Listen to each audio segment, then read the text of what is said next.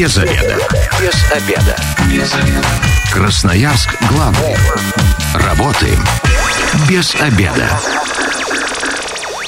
Пришло время для программы «Без обеда». У микрофона сегодня Наталья Бондаренко. Добрый день. И а, вместе со мной в студии юрист, руководитель юридической компании «Субъект права» Михаил Кучкин. Здравствуйте, Михаил. Здравствуйте. И уже традиционно с Михаилом мы проводим а, такой ликбез да, о том, как оформить наследство. Но а, в этом году мы еще не встречались, и вот а, как раз а, вопрос всегда актуальный, да, вопрос всегда а, нужный. Многие не понимают, когда вот случилось какое-то несчастье, как действовать, как быть. А, Михаил, в 23 году вообще что-то новое произошло у нас в плане законодательства, которое касается наследства, вступления в него? Нет, э, изменений в наследственном праве у нас не возникло. Ну, все-таки оно достаточно устойчивое, хорошо отрегулированное, и по большому счету даже э, внешние какие-то факторы в мире да, не влияют на законодательство в этой области, как правило. Ну, а, тогда давайте напомним а, красноярцам, да, что же такое наследство, и вообще а, многие путают наследники первой, второй очереди, все это сложно и непонятно. Ну, на самом деле, пока не столкнешься, вроде как бы казалось, да, да ну и разбираться не хочется. А как сталкиваешься, так потом начинаются вот всякие подводные камни и куча сложностей. Да, э, так вышло, да, что нам всем суждено побывать и наследниками, и наследодателями, поэтому это касается всех, и знать наследника в первой очереди, ну, конечно, там первой, второй очереди это хорошо, а, но по большому счету, может быть, и не так важно там разбираться да, в последующих очередях. Наследники первой очереди – это дети, супруги, родители, самые близкие люди. Наследники второй очереди – это там бабушки, дедушки, братья, сестры и так далее. А вообще очередей до девяти но лично даже на моей практике самая далекая очередь, с которой я сталкивался, там четвертая. То есть это это действительно очень далеко, и то, что там пошли двоюродные, сродные и так далее, и так далее. Вот, поэтому, если говорить про само наследство, что туда входит, э, ничего в этом плане, опять же, да, не изменилось, права, обязанности. Имущество, все движимое, недвижимое, все переходит э, по наследству от наследодателя к наследникам. 219 11 10, телефон прямого эфира. Если есть вопросы, хотите получить консультацию, дозванивайтесь. И э, мессенджеры, Вайбер, WhatsApp, Telegram также работают. 8 933 328 128. Дозванивайтесь и задавайте их. Ну, э, про, если там машины, квартиры, дачи, гаражи, про это все понятно. Но э, некоторые хотят и, допустим, вещи какие-то получить, особенно если какие-то ценные украшения и так далее. Здесь это же, по сути, нигде не зарегистрировано, да, ну, если здесь у нас право собственности какое-то есть, то, например, какой-нибудь перстень дорогой, а, никто и никогда не ну, скажет, что это он мне подарил, и все. Как вот с этим быть вещами? Конечно, все движимое имущество, оно также входит в наследственную массу, может э, быть унаследовано. А, все, что не входит в реестр, не зарегистрировано, отследить, к сожалению, нельзя. А, у нас, ну, наследство можно поделить условно, да, там, конфликтное и бесконфликтное. Э, в конфликтном наследстве обычно наследники начинают описывать это имущество. Можно это сделать даже с выходом нотариуса, описать имущество, засвидетельствовать. Можно между собой там попытаться договориться. Э, но за всем, опять же, не уследишь, да, те же наличные денежные средства хранились там в последнем месте жительства наследодателя, кто-то с ним проживал, потом их не поймать, не отследить, э, ну, конечно, это все очень сложно. То, что наследуется движимое, и не входит в реестры, э, безусловно, точно так же может быть описано и через нотариуса в порядке там, заявления передачи, но, как правило, передают только крупные объекты, а все это разбирают ну, просто руками на память или как-то так сказать. Но если возникают какие-то спорные моменты, к юристам обращаются? Вот на... Да, безусловно. Вот у нас не так давно э, в компании было дело, э, где в наследственное имущество вошли картины картины, которые ну, написаны там, действительно настоящим художником, были подарены там, в свое время, а какие-то там написаны самим наследодателем, а, и это представляло большую ценность, чем квартиры, машины, которые ну, были у наследодателя в наследственной массе. И вот там был вопрос, как их поделить. Выяснили, что картины тоже там должны быть кое-где зарегистрированы, да, определенным образом. Но чаще всего наследники просто или договариваются, или кто-то там пытается себе это как-то присвоить. Сложно отследить. Хорошо, если получается договориться, да, сложнее, если возникают какие-то споры. Хорошо, если, ну, вот случилось такое, что нужно вступать в наследство, действия какие мы должны предпринимать, к кому обращаться, куда идти, должны ли мы сами заявлять о том, что, то, что у человека было там в имуществе, да, или же это все где-то хранится в каком-то реестре, и мы приходим просто к нотариусу, и нам всю информацию дают об этом? Если случилось, если наследство открыто, да, открыто оно с момента смерти наследодателя, то э, наследники или люди, которые считают себя наследниками, Э, могут идти к любому нотариусу по месту открытия наследства. Местом открытия наследства является последнее место жительства наследодателя. Ну, в частности, если возьмем Красноярск, э, если человек жил в Красноярске, здесь умер, э, то можно обратиться к любому нотариусу в городе Красноярске. До, по-моему, 2015 или 2013 года у нас было деление по районам на буквы. Каждый нотариус там занимался определенной буквой. Сейчас этого нет можно обратиться к любому нотариусу своего нотариального округа, то есть Красноярска. То есть, если э, в Красноярске произошло, э, да, если человек жил в Красноярске, то, собственно говоря, да, в Красноярске жил. любой нотариус э, занимается. Да, конечно, и имеет право отказать, любой наследник придет, и здесь, опять же, не так важна очередность. То есть, если наследник третьей очереди считает, что вот он, он является наследником и других не будет, он приходит, пишет заявление, а потом появляется наследник там первой очереди ну, нотариус просто отодвинет того, кто в третьей, и выдаст все наследство тому, кто в первой. Да, оно никак не делится. Вот э, кто в очереди выше, тот и все и получает. Но тут опять вопрос, а если э, наследник э, третьей очереди, наследник первой очереди пойдут к разным нотариусам и будут разные дела наследства, я так понимаю, заведены? Нет, такой ситуации быть не может. А, наследство открывается только у одного нотариуса. Кто первый открыл, там тот нотариус и будет работать с этим. Но если Техничес... люди между собой не общаются, да и не знают. Да, да, да, это все предусмотрено, и технически это устроено так, что человек приходит к нотариусу, пишет заявление на открытие наследства, нотариус сразу проверяет две вещи. Наличие завещания, наличие открытых наследств, ну, наследственных дел по умершему. То есть это где-то база данных, да? Да, да, конечно. Общая? У нотариуса единая общероссийская база данных, и э, они могут, ну, они общаются через нее, да, и документы там выкладывают и проверяют брачные договоры. То есть три момента сразу проверяется. Если наследственное дело открыто, нотариус э, ну, отправит к другому. Вот э, вы сказали про завещание, а бывает такое, что человек, э, ну, разные да, ситуации бывают, от руки написал, вроде как, не заверил его нигде, оно будет как-то считаться действительным или нет? Ну, вот если, ну, дома разбирали вещи, грубо говоря, после смерти, и нашли вот такую, ну, записку, да, никем не заверенную, но, тем не менее, человек свою волю заявил, она будет какую-то юридическую силу иметь? Нет, у нас для определенных документов установлена специальная форма. Для завещания может быть только нотариально заверен то есть через нотариус. Оно может быть открытым, закрытым, то есть текст может быть виден. Э, бывают закрытые да, э, завещания, когда человек, собственно, ручно составляет это завещание, упаковывает конверт, и при нотариусе, при свидетелях нотариус свой конверт упаковывает. То есть его никто не скрывает, и оно будет открыто после смерти наследодателя. Но э, никем не подписанное, не заверенное завещание – оно не будет иметь юридической силы по одной простой причине. С момента смерти человек теряет правоспособность быть, теряет, э, он больше не является субъектом права, ну и, соответственно, субъектом правоотношений не может, э, все его ранее написанные документы до силы утрачивают, воли не изъявляют. Угу. А, хорошо, а к нотариусу с какими документами должен прийти а, наследник? А, необходимо обратиться, ну, естественно, взять с собой паспорт, а, свидетельство о смерти и свидетельство э, о рождении, то есть документ, подтверждающий ваше родство, ну или свидетельство о заключении брака. А, три документа, пишется заявление у нотариуса, там, по-моему, тысяча рублей оплачивается и все. И человек вступает в наследство в течение полгода, это нужно сделать, да, напоминаю, с момента смерти наследодателя. То есть через какое время после смерти? Хоть на следующий день получается? По факту хоть на следующий день, хоть э, по истечении там шестимесячного срока. Ну, если человек первого там января умер, например, то 1 э, июня будет последний день, когда можно обратиться с этим заявлением. Второе, это уже будет пропуск срока и заявление написать нотариусу уже нельзя.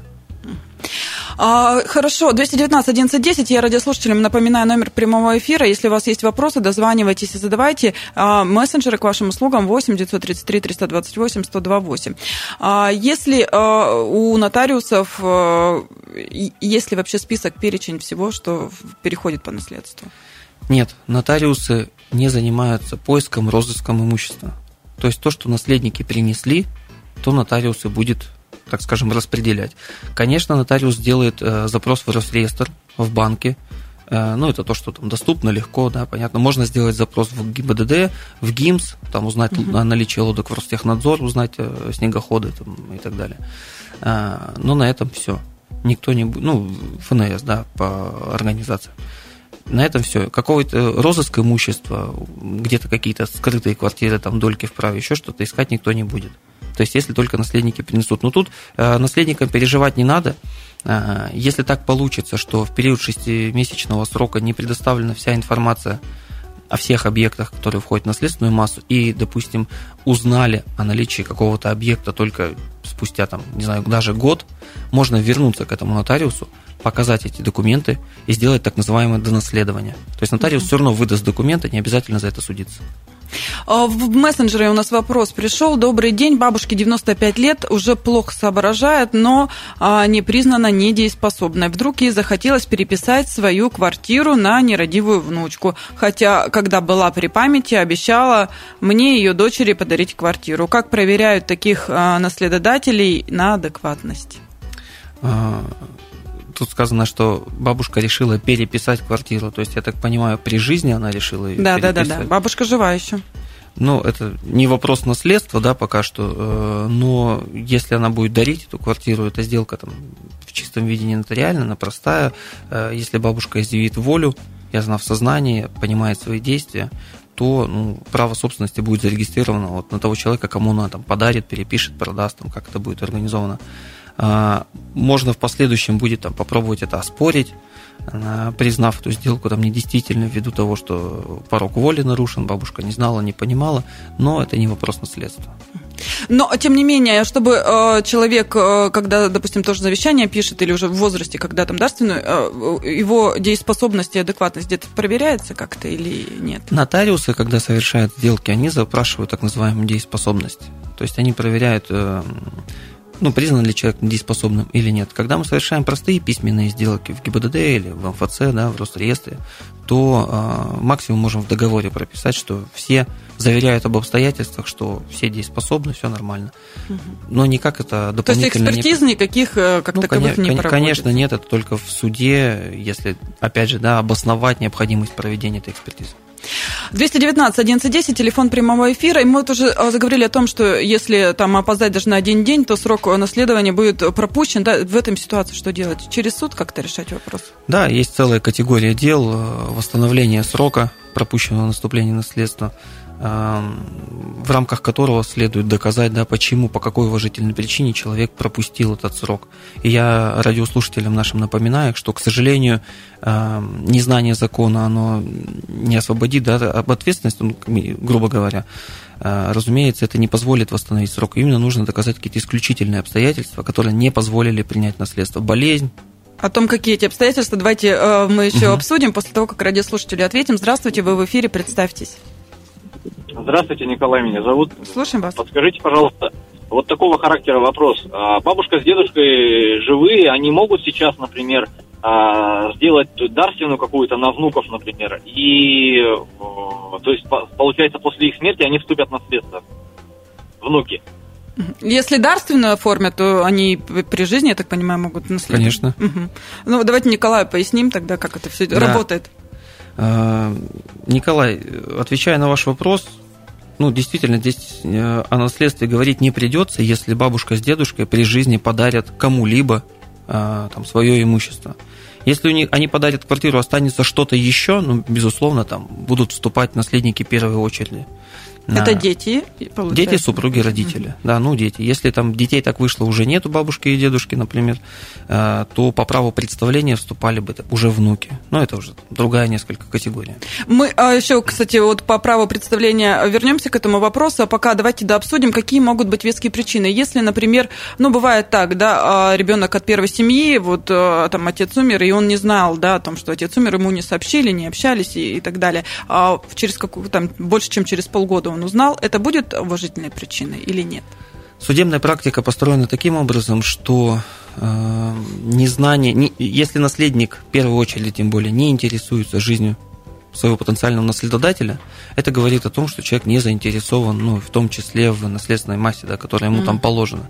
И суды говорят, то, что вы не общались, это ваша проблема. То есть это еще моральная сторона такая ну, конечно, да, да, затронута. Не общались, всегда выясняют, участвовали в похоронах, а, там, если человек болел перед смертью, как болел, где болел, приходили ли в больницу, навещали ли, да, а, не знаю, там, участвовали в поминках. Ну, то есть такие вещи прям в суде начинают вскрываться, и отсюда, ну, возникает понимание. Одно дело, человек говорит, я был там за границей в командировке, я, не знаю, там, болел, не мог участвовать, или еще как, ну, прям какие-то находятся доказанные доказанные причины, это одна история. А когда я просто не общался, жил в другом городе, а, и тут вообще там от знакомых там, или в соцсетях увидел что-то там, но это немножко другая история. То есть сам не интересовался, сам не знаешь, и срок восстановить, ну, вряд ли получится. Мы сейчас ненадолго прервемся, у нас небольшая рекламная информация, затем продолжим наш разговор. Оставайтесь с нами. Красноярск главный. Работаем без обеда. Возвращаемся в студию программы «Без обеда». У микрофона сегодня Наталья Бондаренко. Вместе со мной юрист, руководитель юридической компании «Субъект права» Михаил Кучкин. И мы обсуждаем, как правильно оформить наследство в 2023 году.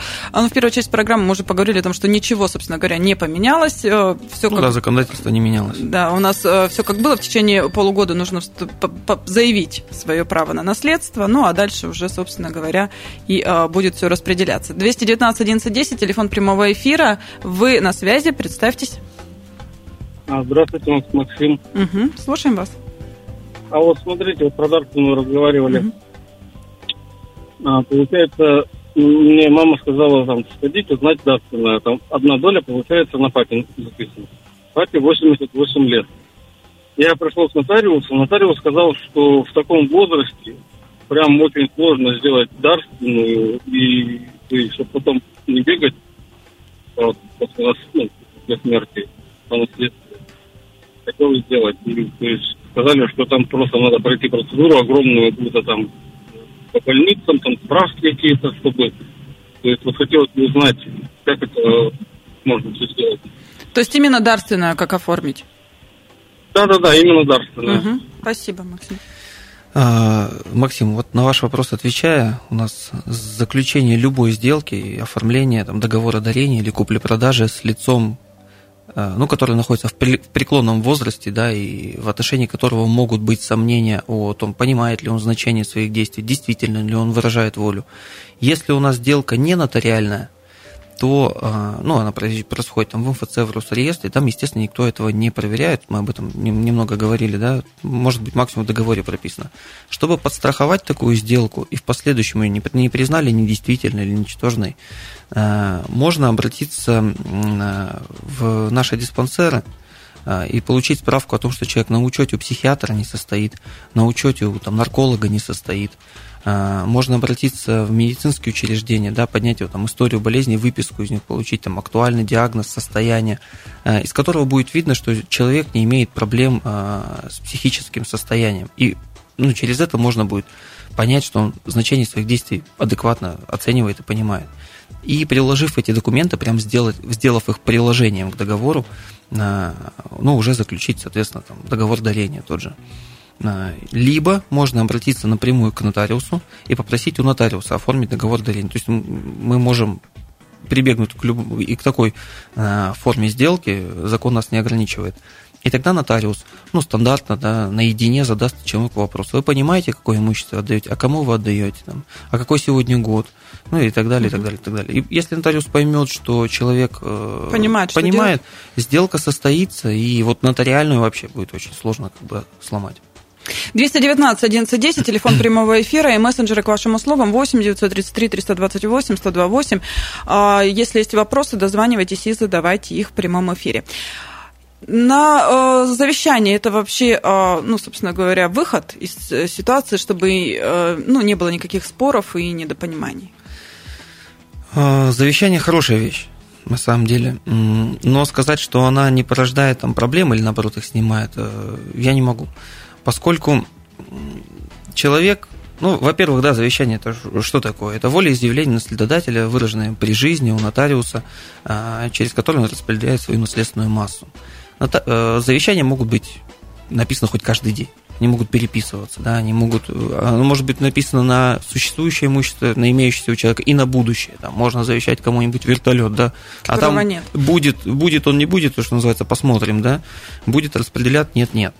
А, но надо помнить, что завещание, даже завещав все движимое и недвижимое имущество, не факт, что все это имущество перейдет, потому что есть наследники обязательной доли, о которых не стоит забывать. Это кто?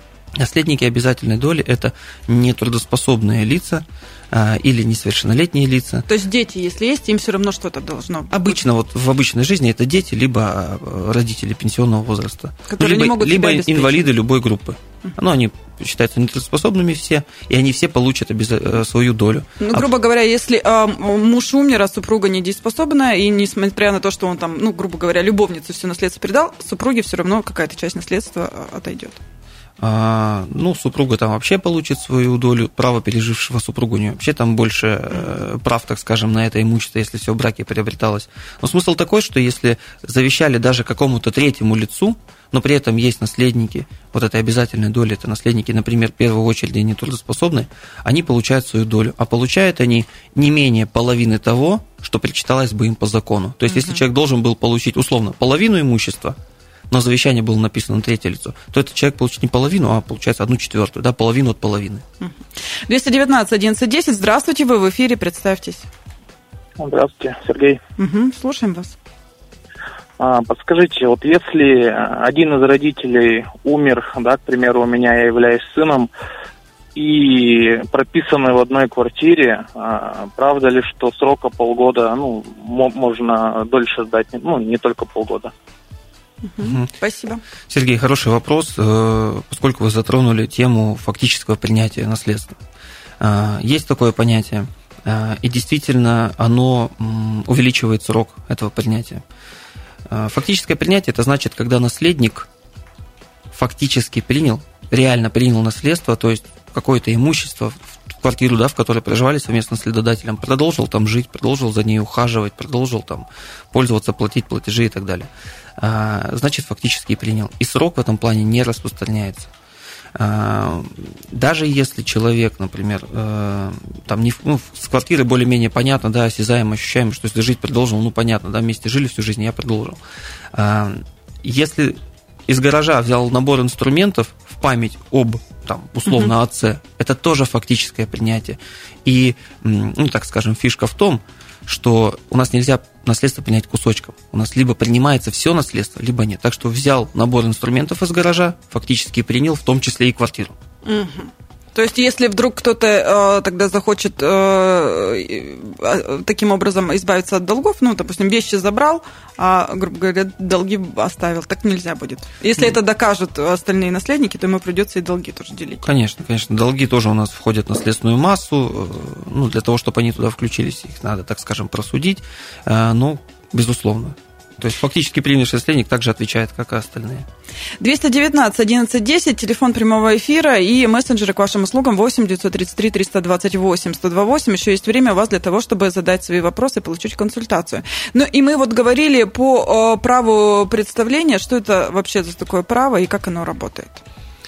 Право представления эм, это когда наследники нижестоящей очереди, так скажем, наследуют за наследников вышестоящей очереди. Ну, самое там 90, не знаю, там 9 случаев эм, ситуации по праву представления это когда э, дети наследуют за своими родителями. То есть за бабушкой, дедушкой, точнее, да, пропуская То есть своих родителей. получается, давайте так, чтобы радиослушатели понимали, о чем речь, грубо говоря, там, а, ну, пенсионер умер, ну, там, неважно, мужчина, женщина, у Да. него есть э, сын, дочь, тоже неважно, и у них еще, получается, у этого сына, Внуки. дочери, вну- Ну, ну, внуки, да, получается, умер э, пенсионер, умер через какое-то время его ребенок, и остались внуки, которые э, будут получать наследство и за своего родителя, и за бабушку там или дедушку. Тут очень важный момент.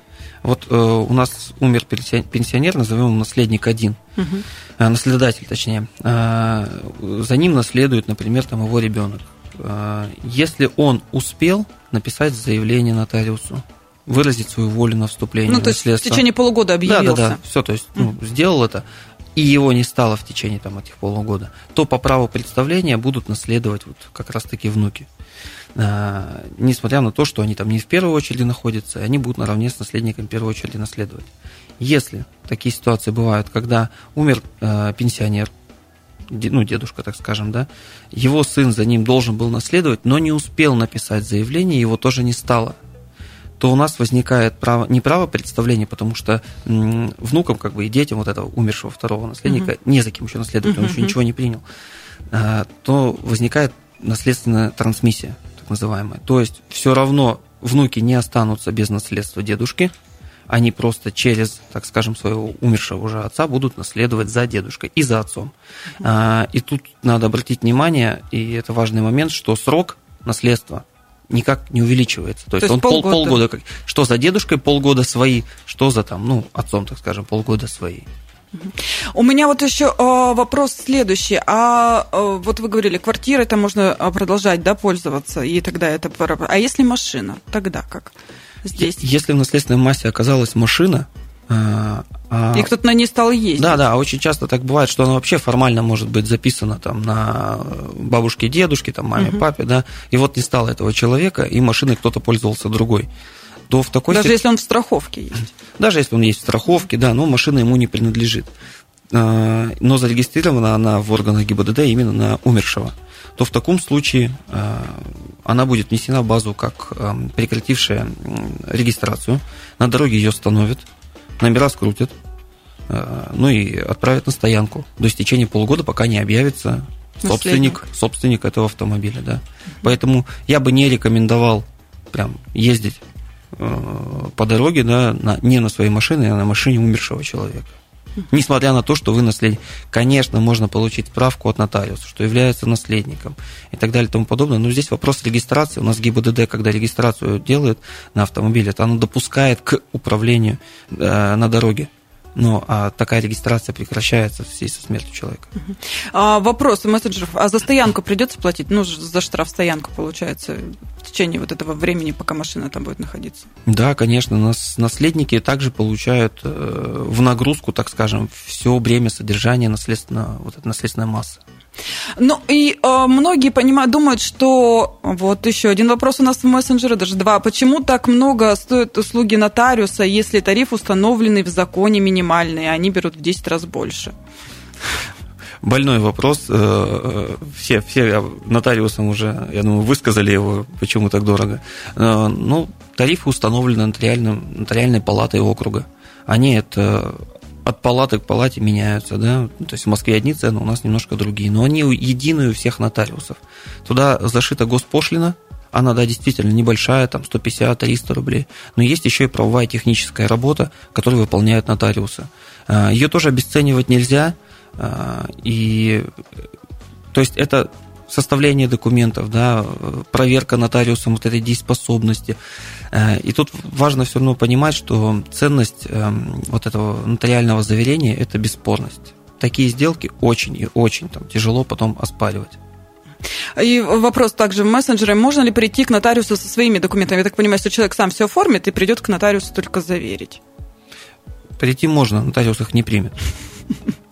Поэтому лучше не тратьте время, да, идите к нотариусу. Ну и э, вот уже отчасти, да, ответили на мой вопрос. То есть для тех, кто собирается э, вступить в наследство, нужно понимать, что это не только вы получаете, да, э, какие-то там материальные блага, но еще придется все-таки и заплатить, потратить некую сумму за оформление документов, за вступление там в собственность и так далее. Здесь тоже надо это учитывать. И сколько наследников будет, каждый будет за это платить. Конечно, услуги нотариуса оплачиваются. А, при получении, при вступлении в наследство пишется заявление, есть оплата, а, как мы говорили, там, по-моему, тысяча рублей за это заявление. При получении наследства по истечению полгода тоже необходимо заплатить за каждый объект, за выдачу каждого свидетельства. Оно тоже рассчитывается, там, исходя из рыночной стоимости, умножено на определенные коэффициенты. Все эти тарифы, они прозрачны, все нотариус считает, показывает. Но здесь так скажем, переживать не надо. Э, есть два момента, да, которые ну, снимают это волнение. Во-первых, у нас ограничено, э, ограничен верхний порог за выдачу свидетельств. У нас там, в наследство попадает очень дорогое имущество, да, но больше 100 тысяч не, никто не берет. То есть верхний порог 100 тысяч, несмотря на то, что по формуле может быть больше. Это первый момент. А второй момент, если человек не может оплатить выдачу свидетельства, вот у него накопились, они лежат у нотариуса, но он не может оплатить. Он не утратит через полгода право. Он может прийти через год, сказать, у меня появились деньги, я хочу вот там, угу. машину, например, могу такое свидетельство выкупить, грубо говоря, да, а, оплачивать, получать свидетельство. Остальные хранятся. У нотариусов пожизненное архивное хранение. Даже если этого нотариуса не станет, весь архив перейдет другому нотариусу и будет там храниться. То есть никто не потеряет своего имущества. То есть Закон защищает. Как только у вас появятся деньги, вы можете уже право собственности, собственно говоря, себе и забрать. Да, Спасибо большое. Я говорю сегодня руководителю юридической компании «Субъект права» Михаилу Кучкину. Вопросов по наследству еще много. Обязательно вас пригласим. А, ну, мне кажется, тема такая, которая всегда возникает и всегда важна. И Она, нужна. безусловно, актуальна, и нюансов не очень много. А, ну, а, эта программа через пару часов появится на нашем сайте 128.fm. Эм. Если что-то пропустили, обязательно переслушайте. С вами была Наталья Бондаренко. И а, я напоминаю, если вы, как и мы, провели этот обеденный перерыв без обеда, не забывайте без обеда, зато в курсе. Без обеда. Без обеда. Без обеда. Красноярск главный. Работаем без обеда.